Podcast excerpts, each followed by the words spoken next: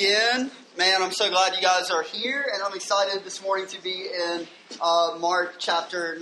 How is everyone? Good. Awesome. Great. I hope everybody had a great weekend. It was a busy weekend in sports, right? For all the Georgia fans that stayed up last night, and there were a few of you. Congratulations on the big win. If you don't know, today will from henceforth be remembered as the beginning of the road to redemption, as the Falcons kick off this afternoon at 1 o'clock. The red and white stripes along with the black checks are not a coincidence. I'm sending a really strong message this morning, and it is rise up, right? It's rise up. So, yes, what a great weekend for us here as we begin preparing for some inclement weather, right, over the next couple of days. And so we'll spend some time in prayer at the conclusion of our time together this morning, just asking the Lord to be gracious over the next couple of days as we've all seen kind of what's going on in the weather, right, in this storm that's just leaving incredible amounts of chaos in its path. And so we remember those who are already processing through and cleaning up the after effects of the hurricane. So we'll spend some time in prayer at the end of our service today, though, for that. I recognize Bill, and I meant everything that I said, and I also want to say thank you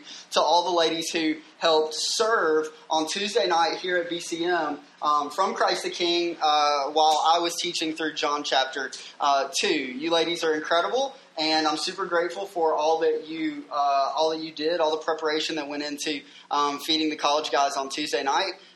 So know that I'm grateful for you, and I appreciate your work. So we are in Mark chapter 9. We're beginning Mark 9 this morning. And so if you have a Bible, you can open up there. You can turn it on. If you don't have a Bible, you don't have a phone, then we have Bibles in the front that you are welcome to. Those are our gift to you. Feel free to grab one of those and take it home.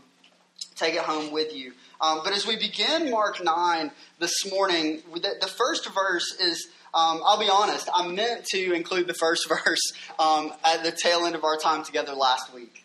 And I didn't. And so this morning we're going to begin with Mark 9 verse 1, even though I wanted to include it in the tail end of chapter 8. And we are going to go through the transfiguration of Jesus. This is a passage that is perhaps familiar to some of you. I think that there are some questions that upon first reading, one naturally comes to in light of what we see in these first 13 verses. And so we're going to try to answer some of those this morning, but I don't want us to get lost in the details. Okay, I want us to, as we approach this passage this morning, to seek to understand what the main idea, the intent, the aim of Mark is as this event, this glorious event, is recorded here for us in the center of his gospel. And so what's the aim of the transfiguration of Jesus? What do we desire to see in light of what we're going to read here this morning? Well, first, our desire, as it is every week, is to see Jesus, right? To see Christ. And this morning, especially explicitly in light of what Jesus has to say through this most interesting encounter, to see Jesus as the fulfillment of the law and the prophets. Okay, we see Christ this morning as the fulfillment of everything that has come prior, everything that has been recorded, right? All that the prophets had to say, the true and ultimate intent of the law, all points us towards Jesus. And so our desire in reading this morning is to answer maybe a few questions that we might have, but ultimately to see Christ as the fulfillment of the law and the prophets, to see his beauty. Right, to see his beauty. Every week when we come together, our desire is that we might see the beauty of Jesus. I thought the songs that we sang this morning that Walt and Jacqueline chose to lead our hearts into a posture of worship were wonderful, right? And that they set the stage for that, right? They help us to see the beauty of Christ and to understand the love of the Father displayed through the sacrifice of the Son. And we're going to talk about some of those things this morning. We see in this passage this morning that the Son is revealed and delighted in by the Father.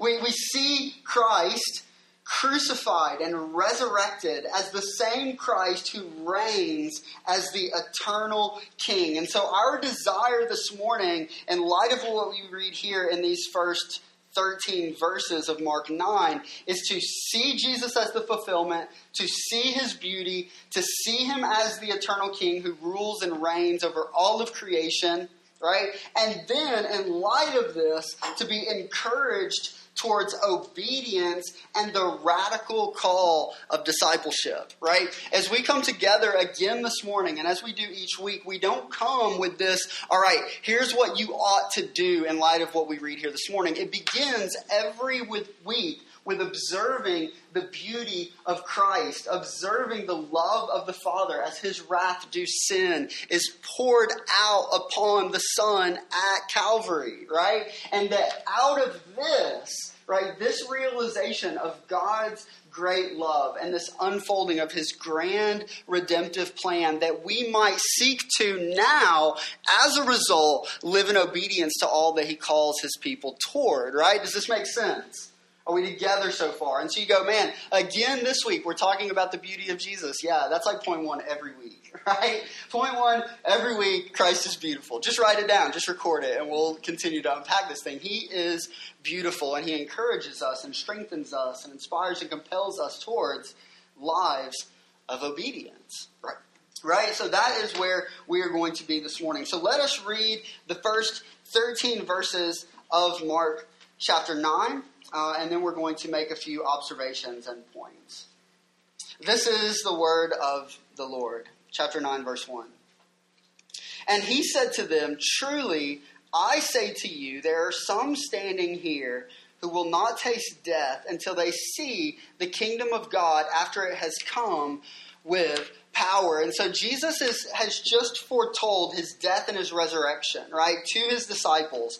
And now he provides this bit of insight at the very beginning of Mark chapter 9, the dialogue that we see in Mark chapter 8, as it relates to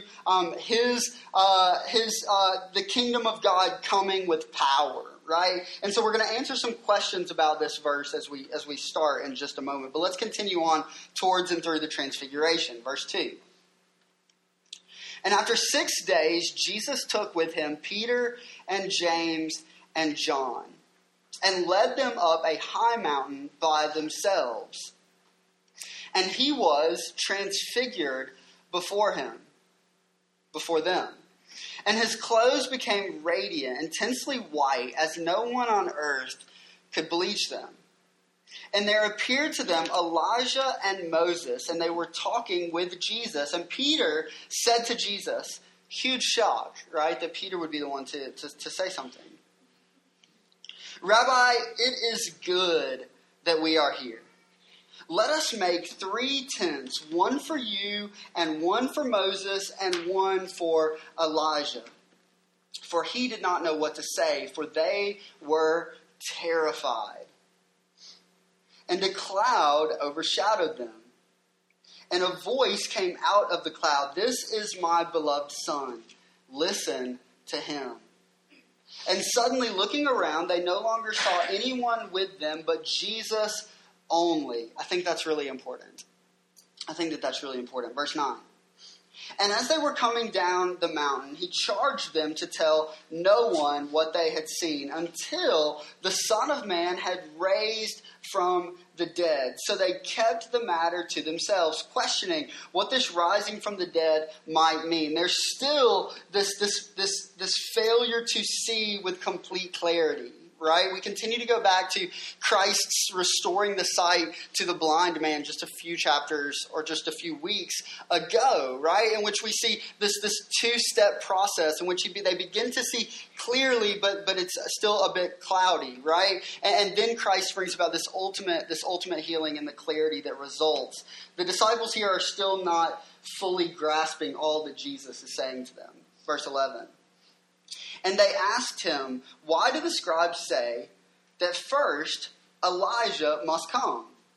And he said to them, Elijah does come first to restore all things. And how is it written of the Son of Man that he should suffer many things and be treated with contempt? Again, our understanding of the type of Messiah that Jesus is informed by what we read in verse 12. We said it last week, right? That the cross comes before the crown. And here we see Jesus yet again pointing back to the suffering that he is to experience for our sins. Verse 13, but I tell you that Elijah has come, and they did to him whatever they pleased, as it is written of him. Hey, let's pray together. Lord, thank you again for your word, and we do pray that as we approach it this morning, we might do so with a posture of humility, that you would open our eyes and our hearts to see all that you would have to say to us, that we might seek to, and in light of the understanding you provide, apply it appropriately in and through our lives, and that through our lives and through our application of this text this morning and the full canon of your word, that you might glorify yourself. And it's in the name of Jesus that we pray. Amen. Amen. So let's begin this journey together. And let's begin this journey by observing Christ as the fulfillment of the law and the hope of a rebellious people. See the fulfillment and see the hope that Jesus brings about, that is unpacked through the first 8 verses. In this, in all that we are about to discuss, I have a desire. Okay, I have a goal, and I want you guys to join me in this. I want us to see the benefits for the repentant through God's work for sinners and the newness of life that is now made available. See the benefits for God's people as God makes a way of redemption possible, something that might be realized by a sinful and rebellious people.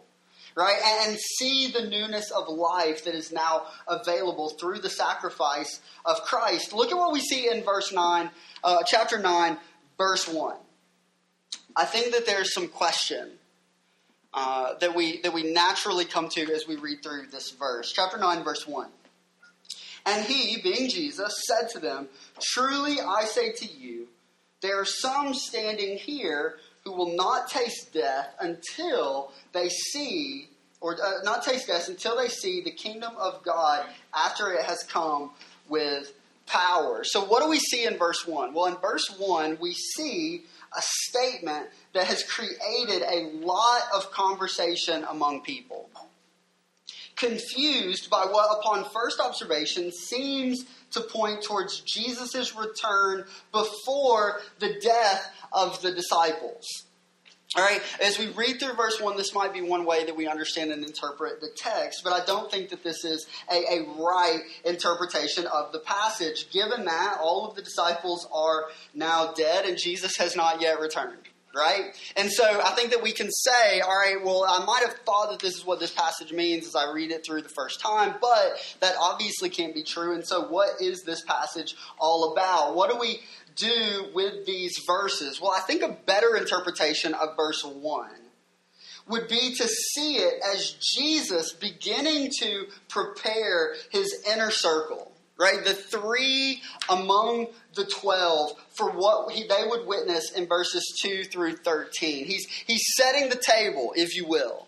Right, for what the disciples are going to observe 6 days later as Jesus takes with him Peter and James and John up this mountain where they will ultimately see his glory displayed through the transfiguration.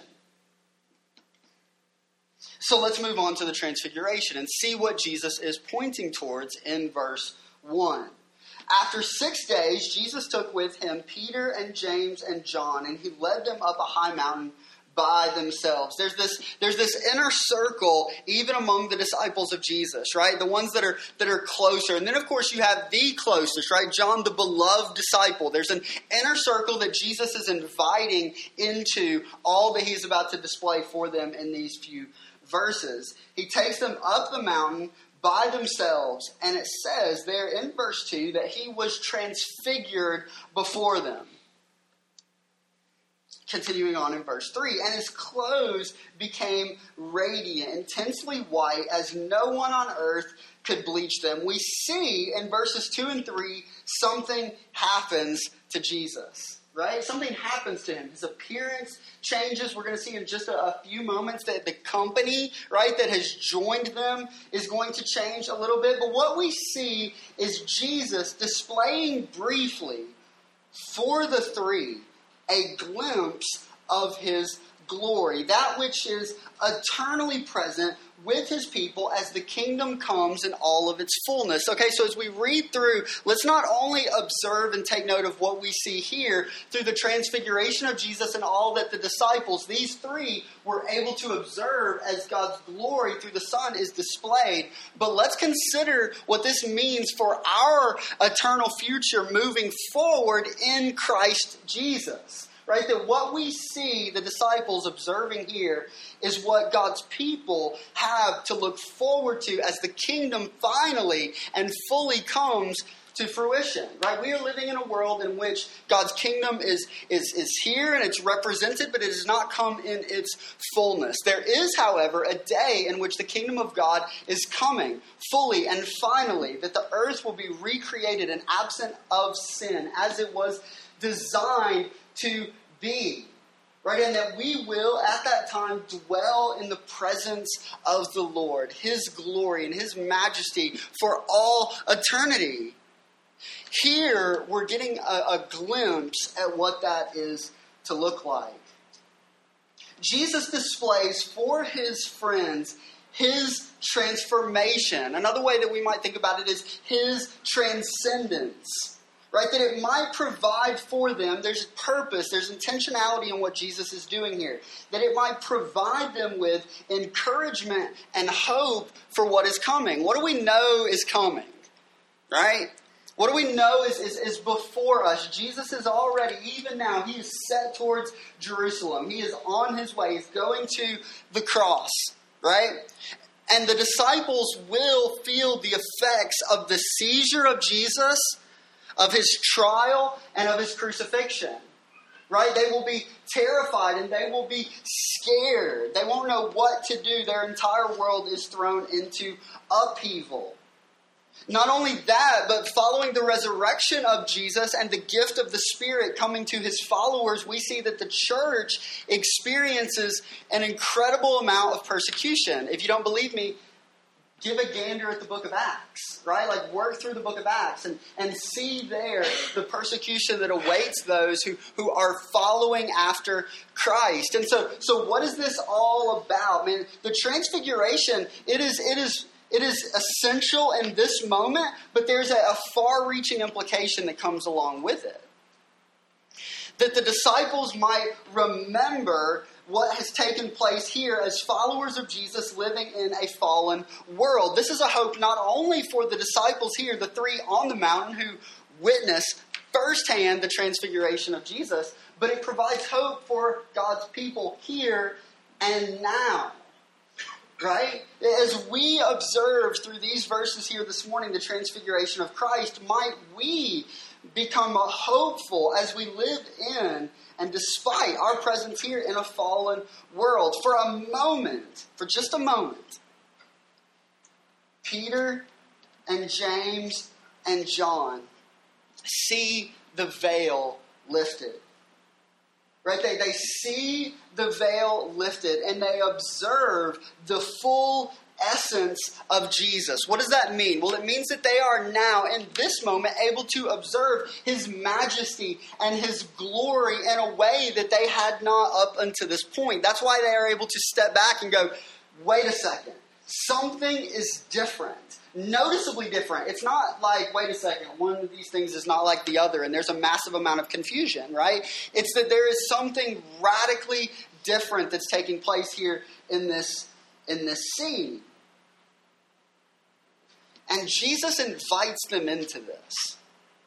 Right? He invites them into this. And in doing so, he points back to where he has come from and, as we've already referenced, where he is taking them. What do I mean by that? Let me quote from a commentator named Kent Hughes when he said this about this passage, about the transfiguration and what we see taking place here. He says of Jesus, he slipped back into eternity. His existence before the incarnation to his pre-human glory.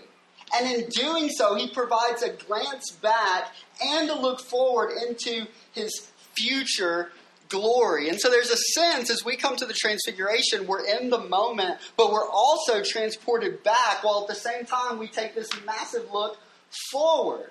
Right? And so we're all over the place. This is an event that literally transcends time and space, right? Because it reaches from one end of the spectrum to the other. It beckons us back to what Christ left, right? In perfect community and perfect relationship with the Father and the Spirit on into eternity past to come and dwell here, right? Amongst a broken creation. Right, the plight of the human condition, in order that a people might be rescued in accordance with his providential plan before the foundations of the world, that he might bring a people unto himself, that he might glorify himself, and that his people might receive the benefits, sinners rescued from what we deserve. They see in this moment the beauty and the majesty of Jesus, present from eternity past and that which God's people have to gaze on into eternity future. A beauty that, let's be real, runs in stark contrast to the human experience. Right? A display of purity and a display of sinlessness. This is what we need to get from the transfiguration of Jesus here. We're not talking ultimately about externals, but we're talking about an internal condition that manifests itself outwardly. What does that mean? What are you talking about? Jesus is perfect, right? He is without sin in all the ways that you and I have been corrupted. Christ is without sin. He has not succumbed to the same temptations that you and I often succumb to, that we struggle with, thus the human condition, but he has remained pure. He has remained holy. And here at the transfiguration, this is manifest physically outward that his disciples, these three, might observe, that they might gaze upon it, and that they might be, in a particular time, in a particular place, in a particular space, be filled with the hope of this moment. Okay, this is one of those, hold on to this, remember this, remember this moment. And this moment is like nothing that they had ever seen before. We can glean a handful of things from other gospel writers' accounts of what we see going on in this moment. In Luke chapter 9, Luke describes the clothes of Jesus as dazzling white, not to be reproduced or manufactured by human hands. There is this separateness that takes place here, right?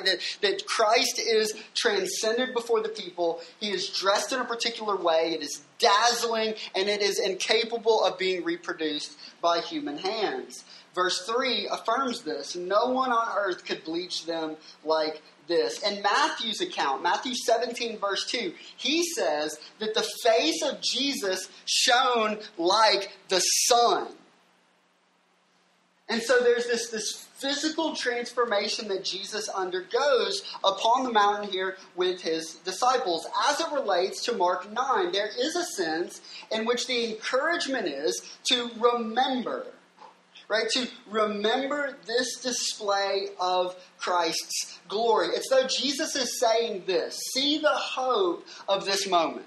Right, see my transcendence, the affirmation of my fulfillment of the law.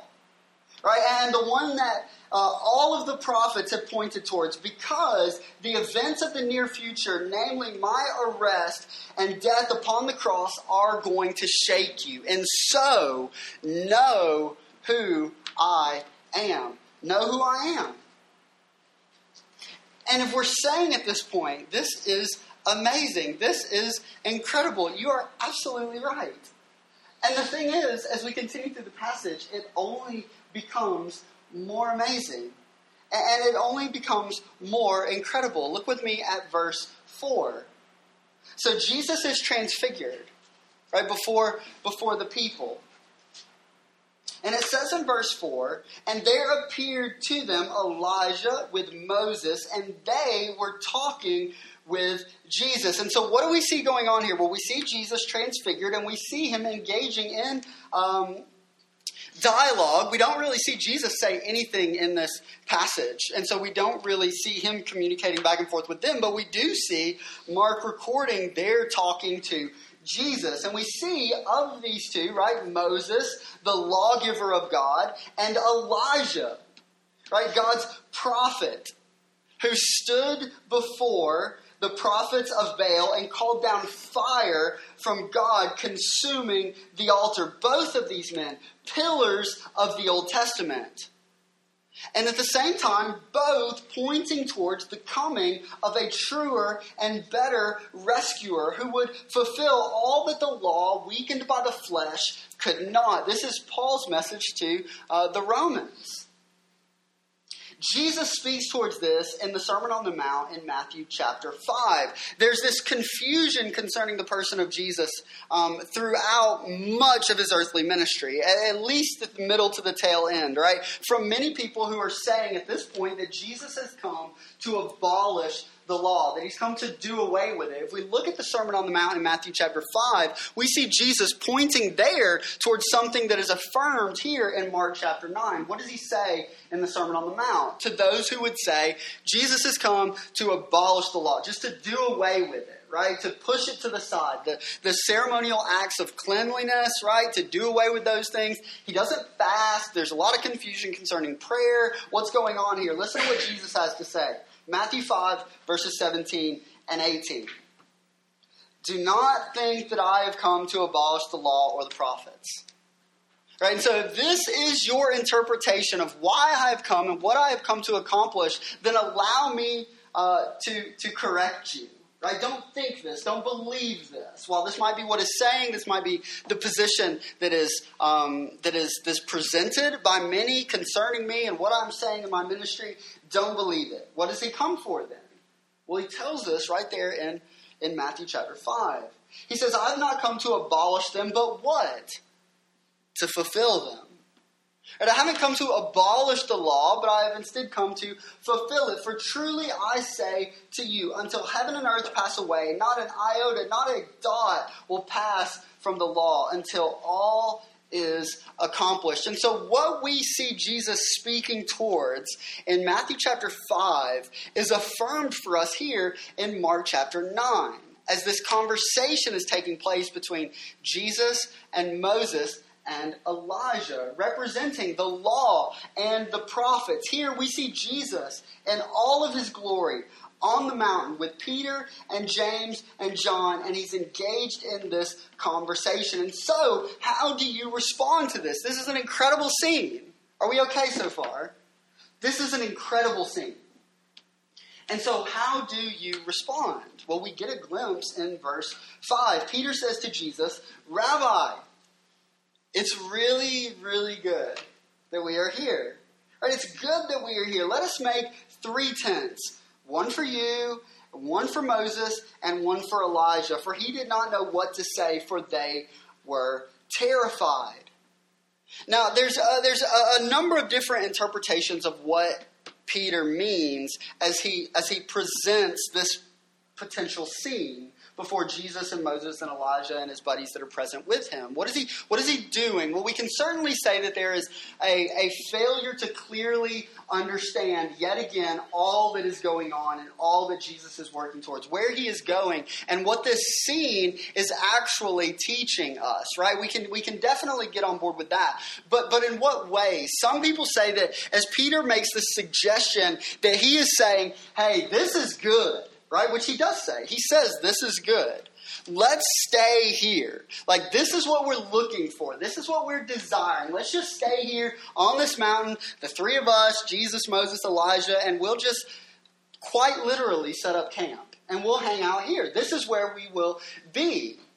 Now, what has Jesus been teaching his disciples over the past few chapters in Mark's gospel? Well, he's been teaching them that the kingdom is to come and to be brought about ultimately through the suffering of the Son of Man, something he's going to reference later on. His suffering, right? And so while you see this as good, this is not where we're going. This is not ultimately what I've come to accomplish. Us setting up tents on top of a mountain and hanging out is not the end in and of itself. It's not the end game, but there's something else that I'm working towards.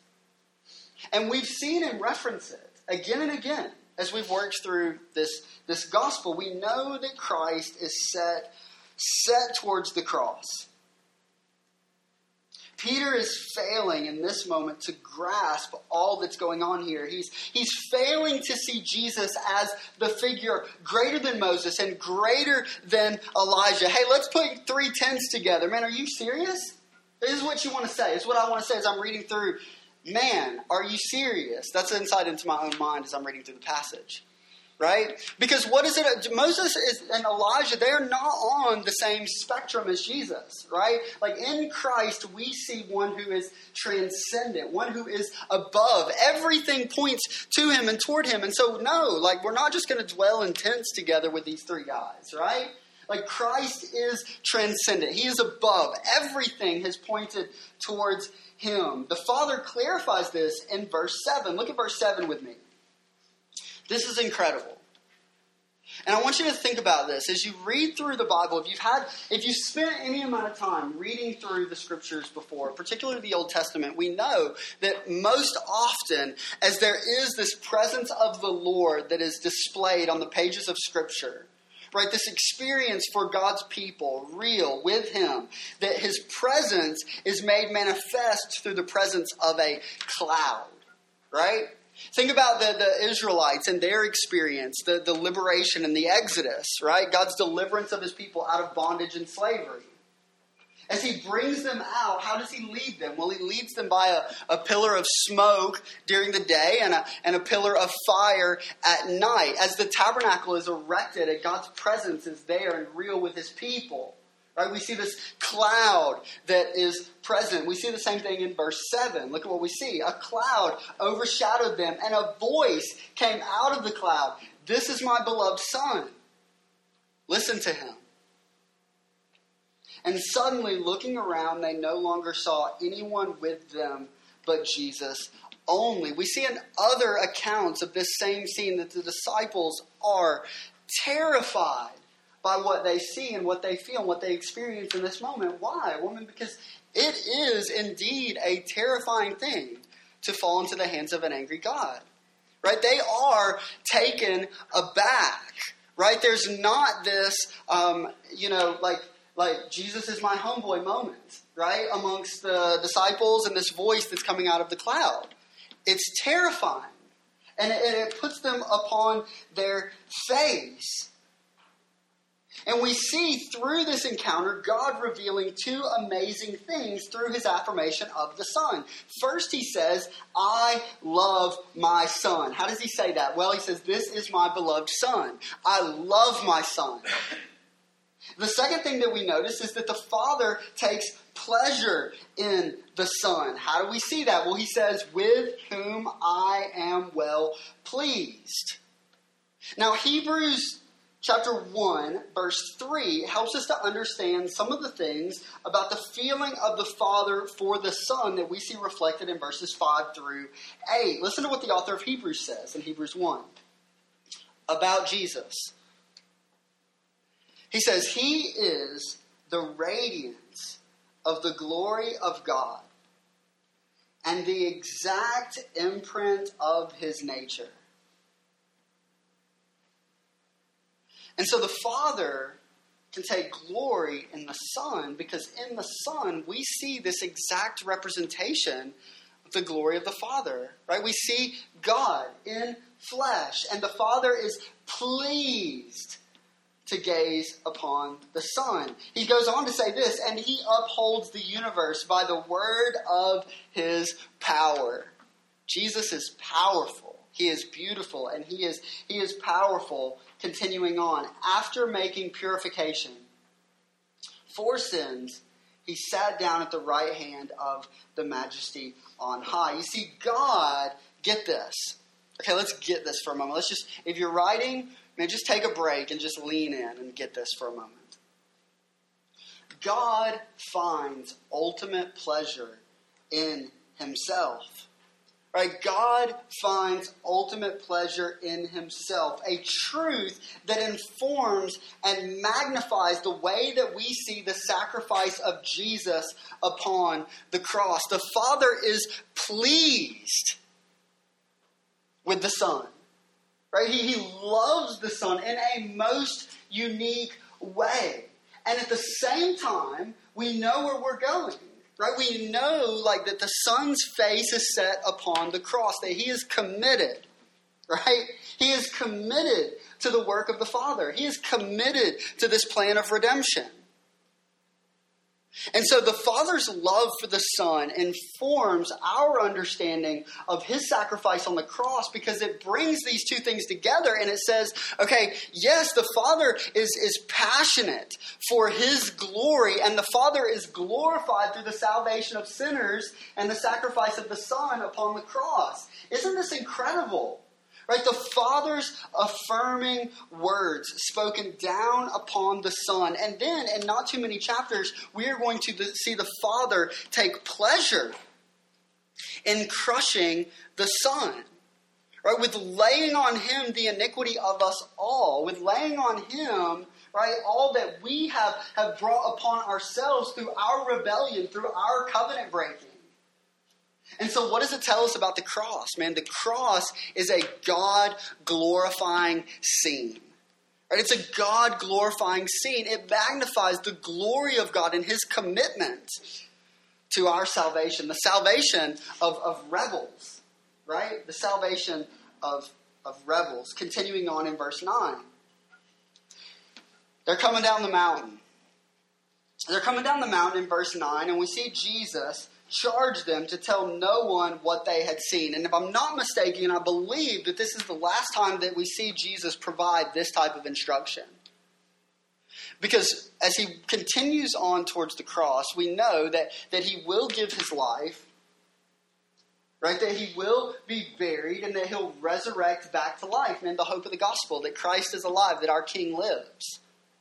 And following his resurrection, the tone changes, right? The instruction changes. It's no longer don't go and don't tell, but it's now go and tell everyone, right? Matthew chapter 28. We'll see a glimpse of that in Mark as well. But he says to them, he charges them not to tell anyone what they had seen until the Son of Man had been raised from the dead. Verse 10. So they kept the matter to themselves, questioning what this rising from the dead might mean. Again, right? A failure to fully grasp all that Jesus is speaking towards as he talks of his own suffering, his own death, and his own resurrection. We saw it just last week. And yet we still see that there is still this confusion that exists. But I want us to, for just a moment, consider the similarities and the distinctions between the disciples' experience on the mountain and a very similar experience that we see recorded on the pages of the Old Testament of Moses. I want us to consider the similarities and the differences between these two mountaintop moments, if you will, right? In Exodus 33, verse 18, we see Moses on the mountain. And so Moses is on the mountain there with Jesus in Mark 9. He is again on the mountain with God in Exodus chapter 33. And while on the mountain, Moses requests, bold request, to see the glory of God as he speaks with him. And amazingly enough, God grants his request, only it looks different than we might initially imagine that it would, right? Because God tells Moses, yeah, sure, I will show you my glory. I'll let you see me, but you can't see me full on, right? He says, but in order for this thing to happen, what I'm going to do is I'm going to place you in the cleft of the rock, and I'm going to pass by, and I'm going to put my hand behind you, right? And as I pass by, I'll remove it, and you can turn around and you can see essentially my back, the after effects of my passing. In chapter 34 of Exodus, Moses makes his way down the mountain, and he does so with the law of the Lord in his hand and a veil on his face because, get this, his face is glowing. Right? He observed the passing by, the after effects of the glory of the Lord, and his face begins to glow, and he veils it. Not so much because, I believe, not so much because if he were to come down the mountain with a glowing face, that would really create quite a chaotic scene, although undoubtedly it would have. But more so because Moses and the glory that is displayed in his face as a result of seeing the passing by of the glory of God is fading. Right? That it would fade away. That it would go away. And so in order to prevent this, he veils his face. In Mark chapter 9, we see these three disciples observing the transcendent glory of Christ. And we see something incredible happen. Okay, in Exodus 33 and 34, we see that Moses is not even able to observe a full-on passing by of the glory of the Lord. But here, in Mark chapter 9, we see the disciples in the cloud of God's presence. That Moses could not even look directly upon. And so why are they able to be there? This is important. Why are they able to be there? Well, they're able to be there in this position that Moses was incapable of occupying because they are with Jesus. Jesus is with them. Jesus is with them, and as a result, they are provided evidence of Christ's claim to be the Messiah. They're allowed this most unique and interesting and beautiful, this beautiful scene to be a part of it as they rest in the cloud. And they see hope. Hope as a future reality of full intimacy with God is presented. And so we step back and we go, man, they're here, they're resting in the cloud, and that's incredible because they are able to be in the presence of the Lord. Why? Well, because Jesus is with them, and we go, man, I wish that I could have that. And here's what the gospel tells us. You guys ready for this? The gospel tells us that we can. Right? The gospel tells us that because of what Christ has done, because he has fulfilled the law, because he is the fruition of all that the prophets pointed towards, that we can rest and know intimacy with God. Why? Well, not because of who we are, right? Not because of what we have done. We understand that as we get Christ being the fulfillment of the law, that we cannot fulfill the law.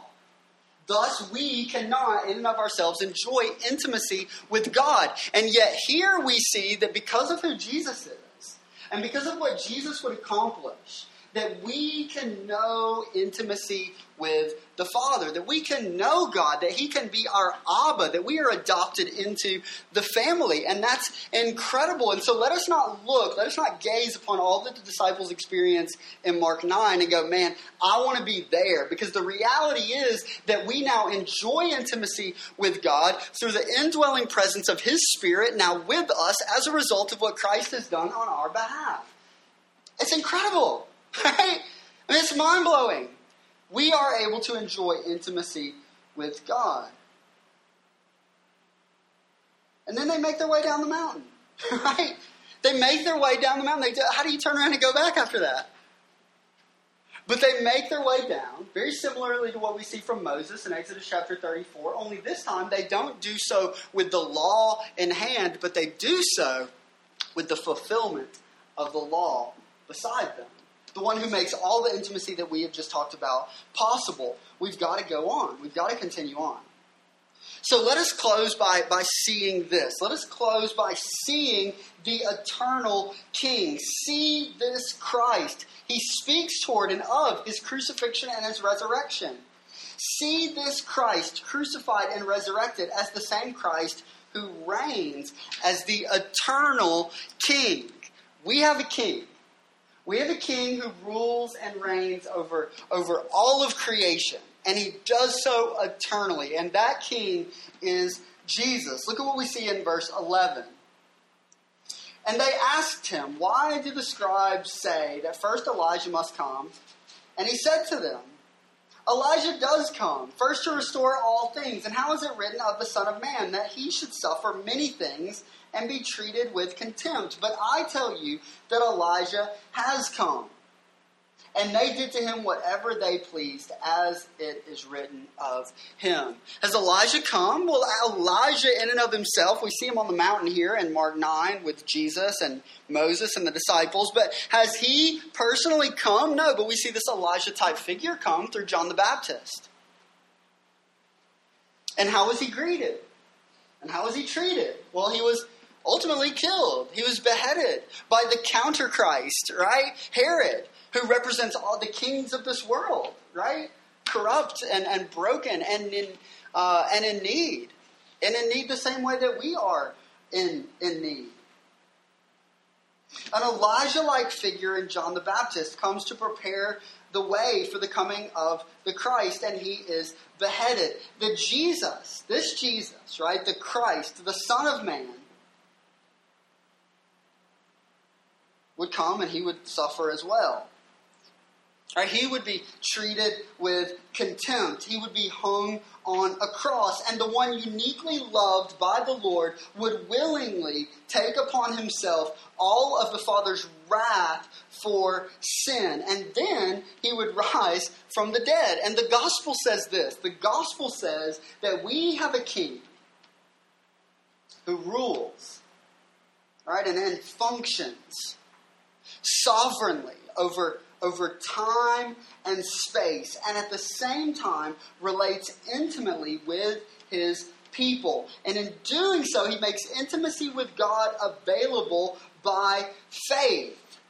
So that the experience of the three on the mountain, in the presence of the glorious King and the Father, is something that we can know and look forward to. Listen to what Paul says here in his first letter to the Thessalonians, beginning in chapter 4, verse 17. "Then we who are alive, who are left," okay, what is the hope of God's people amidst persecution and difficulty and trial and struggle? And we all have struggles.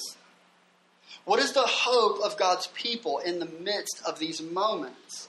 Well, that we will be caught up together with them in the clouds, in the presence of the Lord, to meet the Lord in the air, so that we will always be with the Lord. Therefore, encourage one another with these words. And so what did the saints do as we gather together every Sunday morning? Man, we say this, right? That in spite of all that we see in the world around us, apart from all that we see from the world within us, that we have a hope. That we have a hope in Christ, that we have a joy in Christ that supersedes the things of this world, right? That in the midst of all that comes along with the human experience, there is hope for an eternity with Christ. There is hope for an eternity with God, not because of what we do. Why? Well, because Christ is the fulfillment. He fulfills in all the ways that we fail. And so Christ is our boast.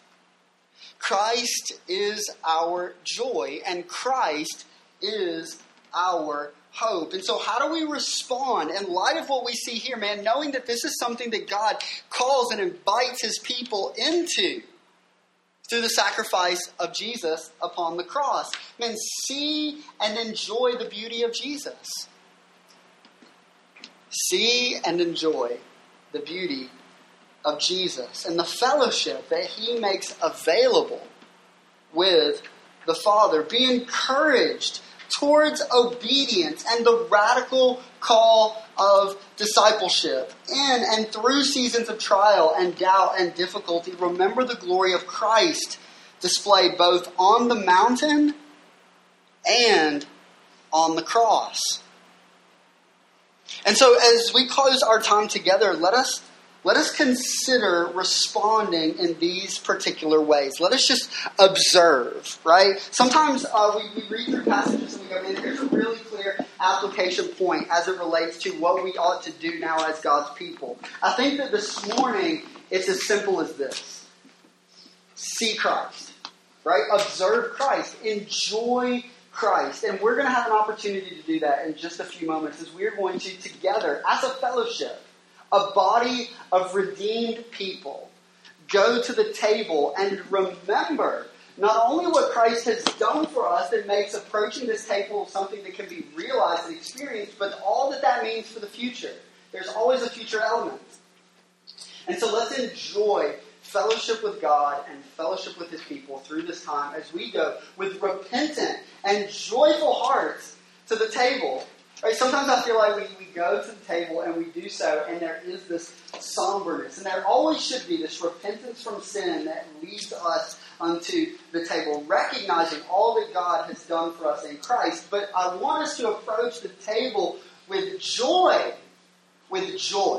because we have been invited into this eternal fellowship through the sacrifice of Christ. And that informs the way that we go to the table. It has to. It has to inform the way we go to the table. Otherwise, we're just doing broken pieces of bread and some juice, right? It's got to inform the way that we go to the table. And so let's do that together. Let me pray.